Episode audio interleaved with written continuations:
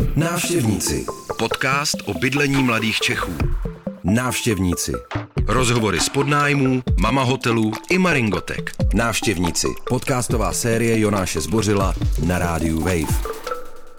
Na rádiu Wave posloucháte jednu z prvních epizod, bonusových epizod k sérii o bydlení mladých lidí Návštěvníci. Já vás zdravím z improvizovaného studia a zdravím i tebe, Petře Kubalo. Eh, Petr Kubala se podílel na průzkumu, který taky pomohl odstartovat celou tuhle tu sérii. Ten průzkum se jmenoval eh, Dráhy bydlení mileniálů. Tak eh, ještě jednou ahoj Petře. Ahoj. Petře, ve vašem průzkumu se celkem jasně ukazuje, že pro mladé lidi zůstává tím nejdůležitějším a nejvyšším cílem v bydlení bydlení vlastnický. Je to překvapivý výsledek? No, zase tak překvapivé to není. Když si uvědomíme vlastně v jakém režimu bydlení se, se v České republice uh, ocitáme, tak to zase tak překvapivé není. A ten uh, režim, uh, jemu se říká vlastně v angličtině je to Super Home Ownership Housing Regime, což by se dalo přeložit jako nějaký na vlastnictví orientovaný nebo na vlastnictví založený režim bydlení, který se tady ustavil v 90. letech. Uh, privatizaci, kdy se postupně vytvořila jakási představa, že a vlastnické bydlení je jako neoddělitelný prvek jako vize dobrého života, co to znamená žít dobrý život. A do tohoto režimu se vlastně jako postupně vrůstají a socializují ty, ty nastupující generace, ty, které vlastně přebírají ten, a, ty aspirace a vize ideálního bydlení po svých rodičích. No, že ta, a, takže to zase až tak překvapivé není. Jo, ta logika toho našeho projektu byla jednoduchá. Vlastně na jedné straně bylo jasné, že u těch mladých dospělých mají na jedné straně jsou pod tlakem vlastně zapojit se do toho režimu toho na vlastnictví orientovaného bydlení. To znamená, že měli, ty, měli přebrat, nebo byli pod tlakem těch aspirací a těch a, tlaků rodičů a okolí. A na druhé straně je tady ta globální krize dostupnosti bydlení ve velkých městech, kdy mzdy rostou násobně rychleji, e, násobně pomaleji než ceny nemovitostí, což je zároveň doprovozeno i růstem e, nájmů. A my jsme se ptali na to, co vlastně e, mladí dospělí v této situaci dělají. No, na jedné straně je ta norma vlastnit a na druhé straně je ta krize dostupnosti bydlení. Výborně, no tak na to se tě, na to se tě na, ano, na to se tě zeptám i já. Ten nepoměrně poměrně veliký, eh, ta, eh, eh, víme, že asi 80% chce bydlet ve vlastním bydlení, ale pouze třetina dotazovaných, pokud se bavíme o skupině do 27 let, tak, tak to vlastní bydlení má. Tak jak odpovídají, jak, odpo, jak odpovídali vaši respondenti na to, co se s tím dá dělat, nebo jaký strategie zkoušej, aby, eh, když, když jakoby nemůžou dostoupit na tu normu? No, pokud bychom se bavili o nějaké vizi ideálního bydlení, tak tam ty, jak jsi říkal, jako 80%, tak eh, pokud by se měli realizovat ty úplně ideální představy, tak by to bylo až přes 90%, jo? by bylo nějakých 95, 95%. Hmm, to, co se nám tam ukazuje, a je to, uh, jsou to, řekně, to, řekněme, takový jako rozdíl, který je jednou z těch generačních specifik, řekněme, nebo těch kohortních specifik, tak je to, že, uh, že dochází jako k posouvání, jako pozdějšímu osamostatňování, jo, někdy kolem 26 let, což je průměr evropský. A souvisí to jako s proměnou ekonomiky a tím, jakým způsobem mladí lidé prostě přecházejí z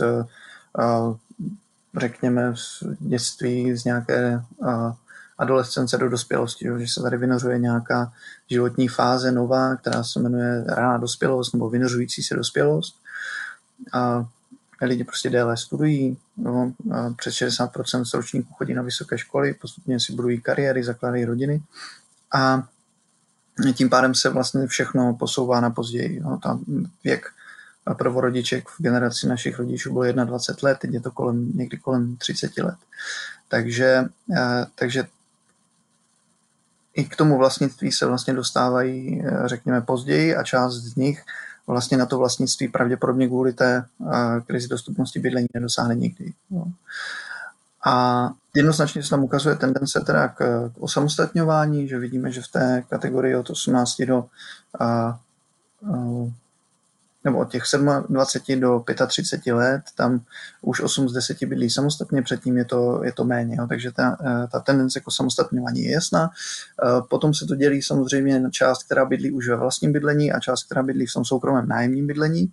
To znamená, že, ale ty, ty aspirace jsou jasné, jo, tam prostě všichni v zásadě v tom ideálním případě by chtěli bydlet ve vlastním, ale určitou, po určitou delší dobu eh, část z nich musí zůstat v tom soukromém nájemním bydlení, které pro ně je eh, jakési transitní bydlení nebo dočasné bydlení, než, eh, než teda skončí v tom vlastnickém bydlení a pro část z nich to ani nebude možné, protože na to vlastnické bydlení nedosáhnou. Co na to tyhle lidi říkají na, na situaci, ve které jsou? Komu připisují třeba zodpovědnost za tu situaci, za to, že mnoho z nich na to vlastní bydlení nikdy nedosáhne, přestože by chtěli? Jo, protože já jsem se třeba, uh, mluvil jsem se spoustou lidí uh, a uh, třeba poslední respondentka z posledního dílu mi řekla, že si myslí, že zodpovědnost je vlastně na straně mladých lidí, kteří jsou nerozhodní, příliš dlouho um, tuhle, tu, tuhle, tenhle ten problém neřeší, nešetří si peníze a e, pak e, další respondenti říkali problémy na straně státu a e, není, nechápu, proč, nechápeme, proč bydlení není dostupnější a proč se to nebere jako celkem přirozená záležitost. Proč, proč je to tak strašně drahá věc? No, to, co se nám ukazovalo v tom dotazníku, tak bylo, že ta reflexe situace té krize dostupnosti bydlení, která je systémová a je globální, tak vlastně v té věkové kohortě je poměrně silná. Jo, že i přesto, že ta věková kohorta 18 až 35 let vlastně přebírá ty aspirace a ideály od té starší generace, tak si uvědomují, že se, na, že se nacházejí v, jako v, jiné, v jiné situaci. A v polovině případů říkají, že ten problém dostupnosti bydlení je způsobený uh, investičními nákupy v podstatě. Jo, že jak ti uh, drobní individuální investoři, tak ti, ti velcí uh, hráči tak skupují určitý uh, fond v určitou část bytového fondu ve městech a tím pádem se snižuje nabídka těch bytů, zvyšuje se cena a tak dále.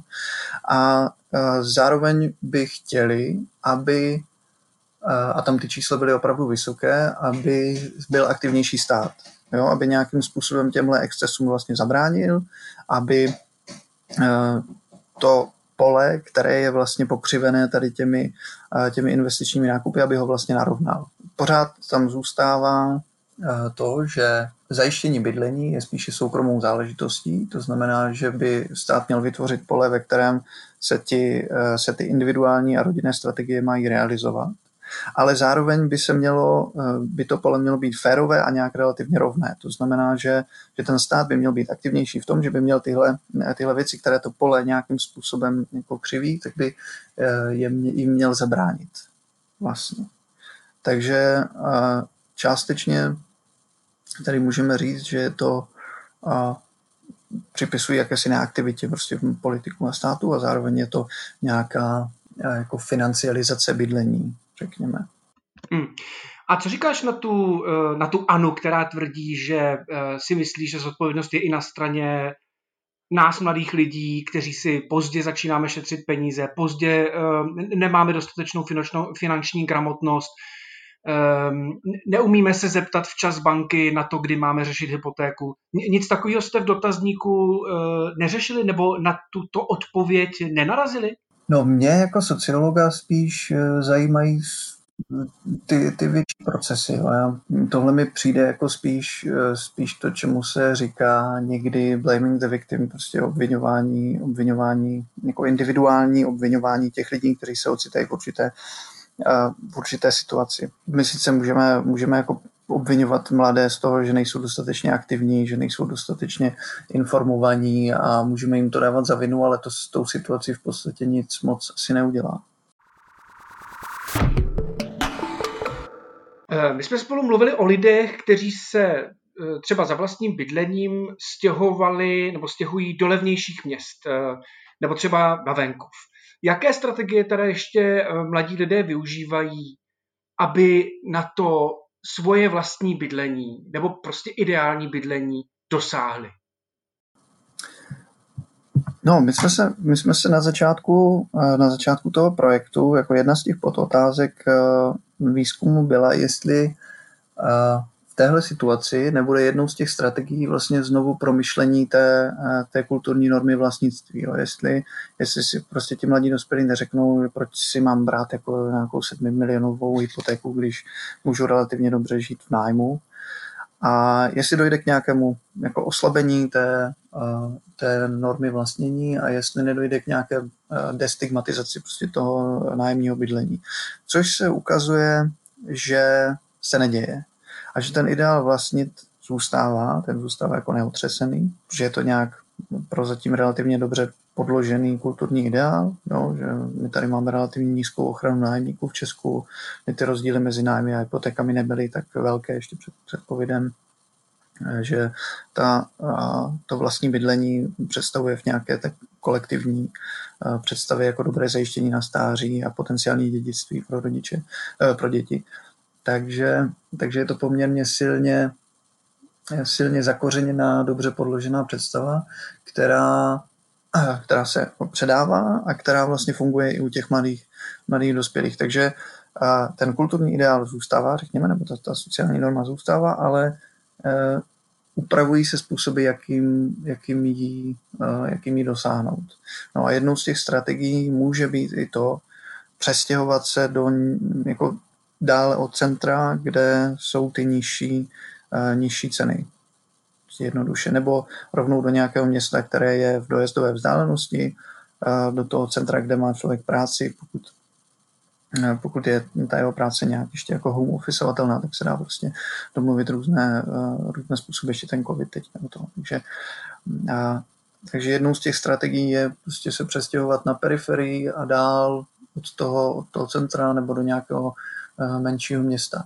No to, co se děje že začínají jednoduše růst ty ceny i v těch jako menších městech, které mají dobrou dopravní dostupnost do těch, do těch center práce a do těch regionálních urbánních center. Takže, takže už to nemusí být až tak, nakonec až tak jako dobrá strategie, no, že, že ty, ty ceny rostou vlastně všude. Takže a... A je něco, co se ukazuje jako e, dobrá, účinná strategie? Teď mám pocit, že třeba další důležitá strategie, která je velmi jako funkční, nebo která se jako ukazuje, že, že myslím, že patří mezi takový ty tradičnější, je, je ten mezigenerační transfer, to, že ti pomůže babička, máma a tak, buď ti půjčí peníze, anebo ti, nebo ti seženou nějaký další kontakty. Tak eh, mezigenerační transfer tě může zachránit? Určitě, ta role mezigeneračních transferů je, je jako velmi důležitá. No a hlavně v tom, na vlastnictví orientovaném režimu bydlení. Jak jsem říkal na začátku, že vlastně tady v Česku nějakých 80% eh, eh, lidí žije ve vlastním, nějakých 60% ve vlastním, potom nějakých 19% je to v eh, družstevním bydlení. A jo, že on má několik, několik jako pastí vlastně tenhle režim a jednou z nich je, že se vlastně můžou vytvářet bariéry mezi těmi, kteří jsou uvnitř toho režimu a kteří jsou venku. A ti, kteří jsou venku, tak to jsou zpravidla prostě ty, ty mladší nastupující generace, které se jakoby musí integrovat do toho režimu. A, a promiň, teď jenom zastavím. Ty, co jsou venku, to myslíš lidi, který jejich třeba rodiče nemají nic, co by předali těm, těm, těm svým dětem, nebo jak to myslíš, že jsou venku? Jo, ti, kteří, toho ti, kteří prostě nevlastní bydlení například, anebo ty jako nastupující generace, které vlastně by se měly integrovat do toho, do toho jako super vlastnického režimu bydlení. A aby se do něho integrovali, tak vlastně uh, tu situaci, nebo uh, aby nedocházelo k nějakým mezigeneračním, mezigeneračním sporům a mezigeneračním napětím, tak vlastně musí fungovat i mezigenerační transfery, aby se ti mladí vlastně do toho režimu jako integrovali. A to znamená, že je to jako důležitý nástroj, jakým se ti mladí dospělí prostě eh, dostanou do toho, do toho řetězce vlastnictví, nebo jak to říct. No, to znamená, že v našem dotazníku se prostě ukázalo, že téměř polovina lidí ve věku 27 až 35 let, kteří už bydlí ve vlastním, jo, tak z nich jako menší polovina, nějakých 40%, byt nebo dům dostal darem od svých rodičů nebo dědictvím. No, 4 z 10 to je poměrně, poměrně vysoké číslo. Tam ten mezigenerační transfer byl úplný. Jo, na druhé straně potom je jenom čtvrtina těch, kteří si to vlastní bydlení museli pořídit z vlastních prostředků Eh, za tržní ceny bez nějaké výhodné privatizace a bez výpomoci rodičů. Jo, a ti zbylí kteří už to bydlení vlastní, tak si ho pořídili za běžných tržních podmínek, ale velká část z nich dostala jako významnou finanční injekci od rodičů. Ty mezigenerační transfery pro ty strategie hrajou poměrně jako velkou roli. No, že potom nejhůř jsou na tom ti, kteří, kteří prostě pocházejí z rodin, kteří jsou, stojí mimo ten systém vlastnictví, kteří prostě ne, nejsou schopni dát těm uh, poskytnout ten transfer, ať už je to finanční, nebo třeba pozemek, nebo jo, něco takového. A uh, ti, kteří pocházejí z těch rodin a přicházejí do těch velkých měst, kde nemají to rodinné zázemí a zároveň nemůžou dostat ten transfer. Ještě zůstanou těch jiných strategií.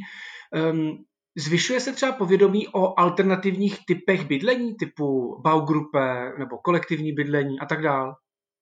Nebo tady tudy nevede cesta?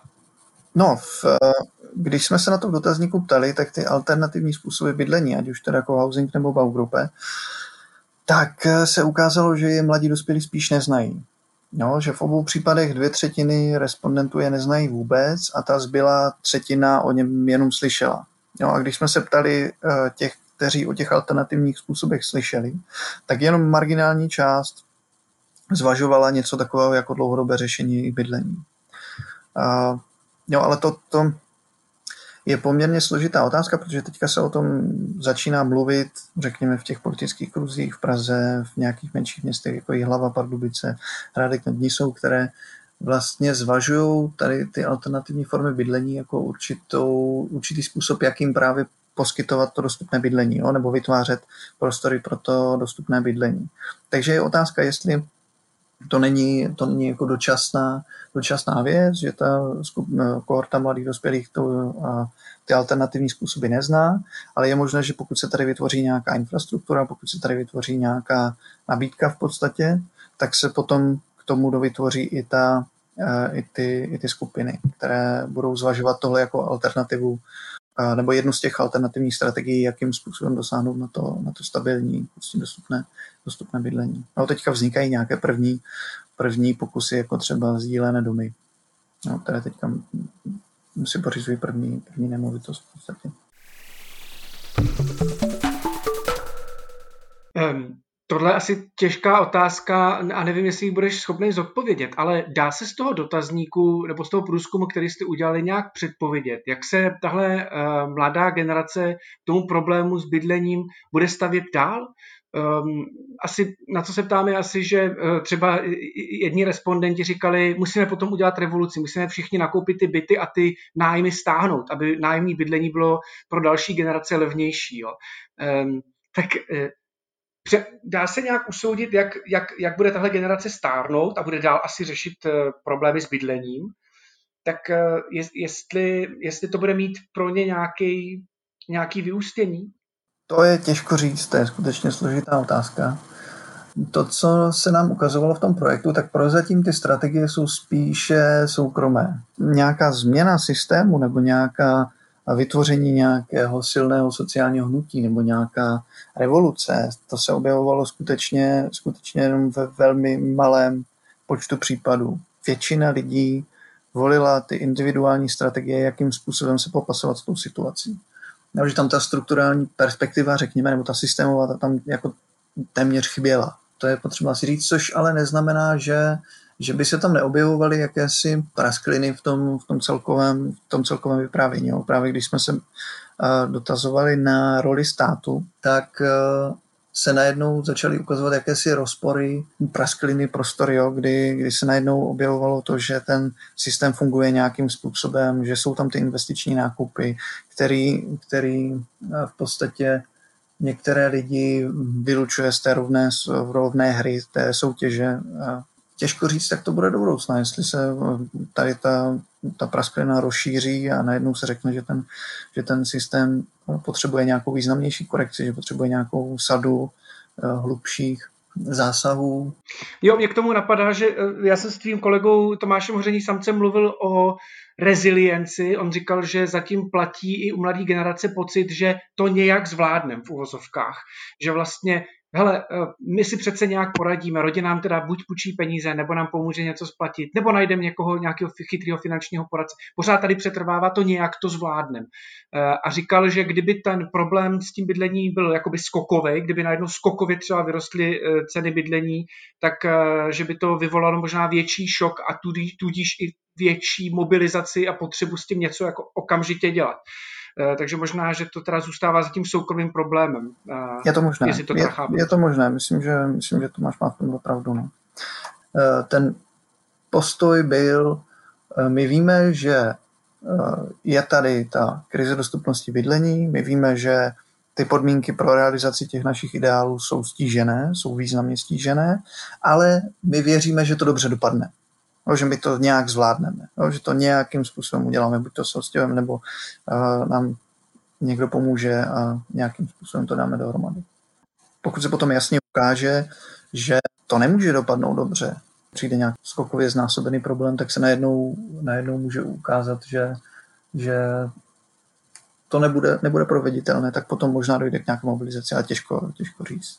Petře, děkuji moc za rozhovor a uh, doufám, že to všichni nějak zvládneme. Díky. Dík. Návštěvníci. Kde jsou mladí Češi doma? Návštěvníci. Podcastová série Jonáše Zbořila na rádiu Wave o bydlení českých mileniálů. Návštěvníci. Poslouchej rozhovory z podnájmů, mama hotelů i Maringotek. Návštěvníky najdeš na webu wave.cz lomeno návštěvníci, v mobilní aplikaci Můj rozhlas a v dalších podcastových aplikacích.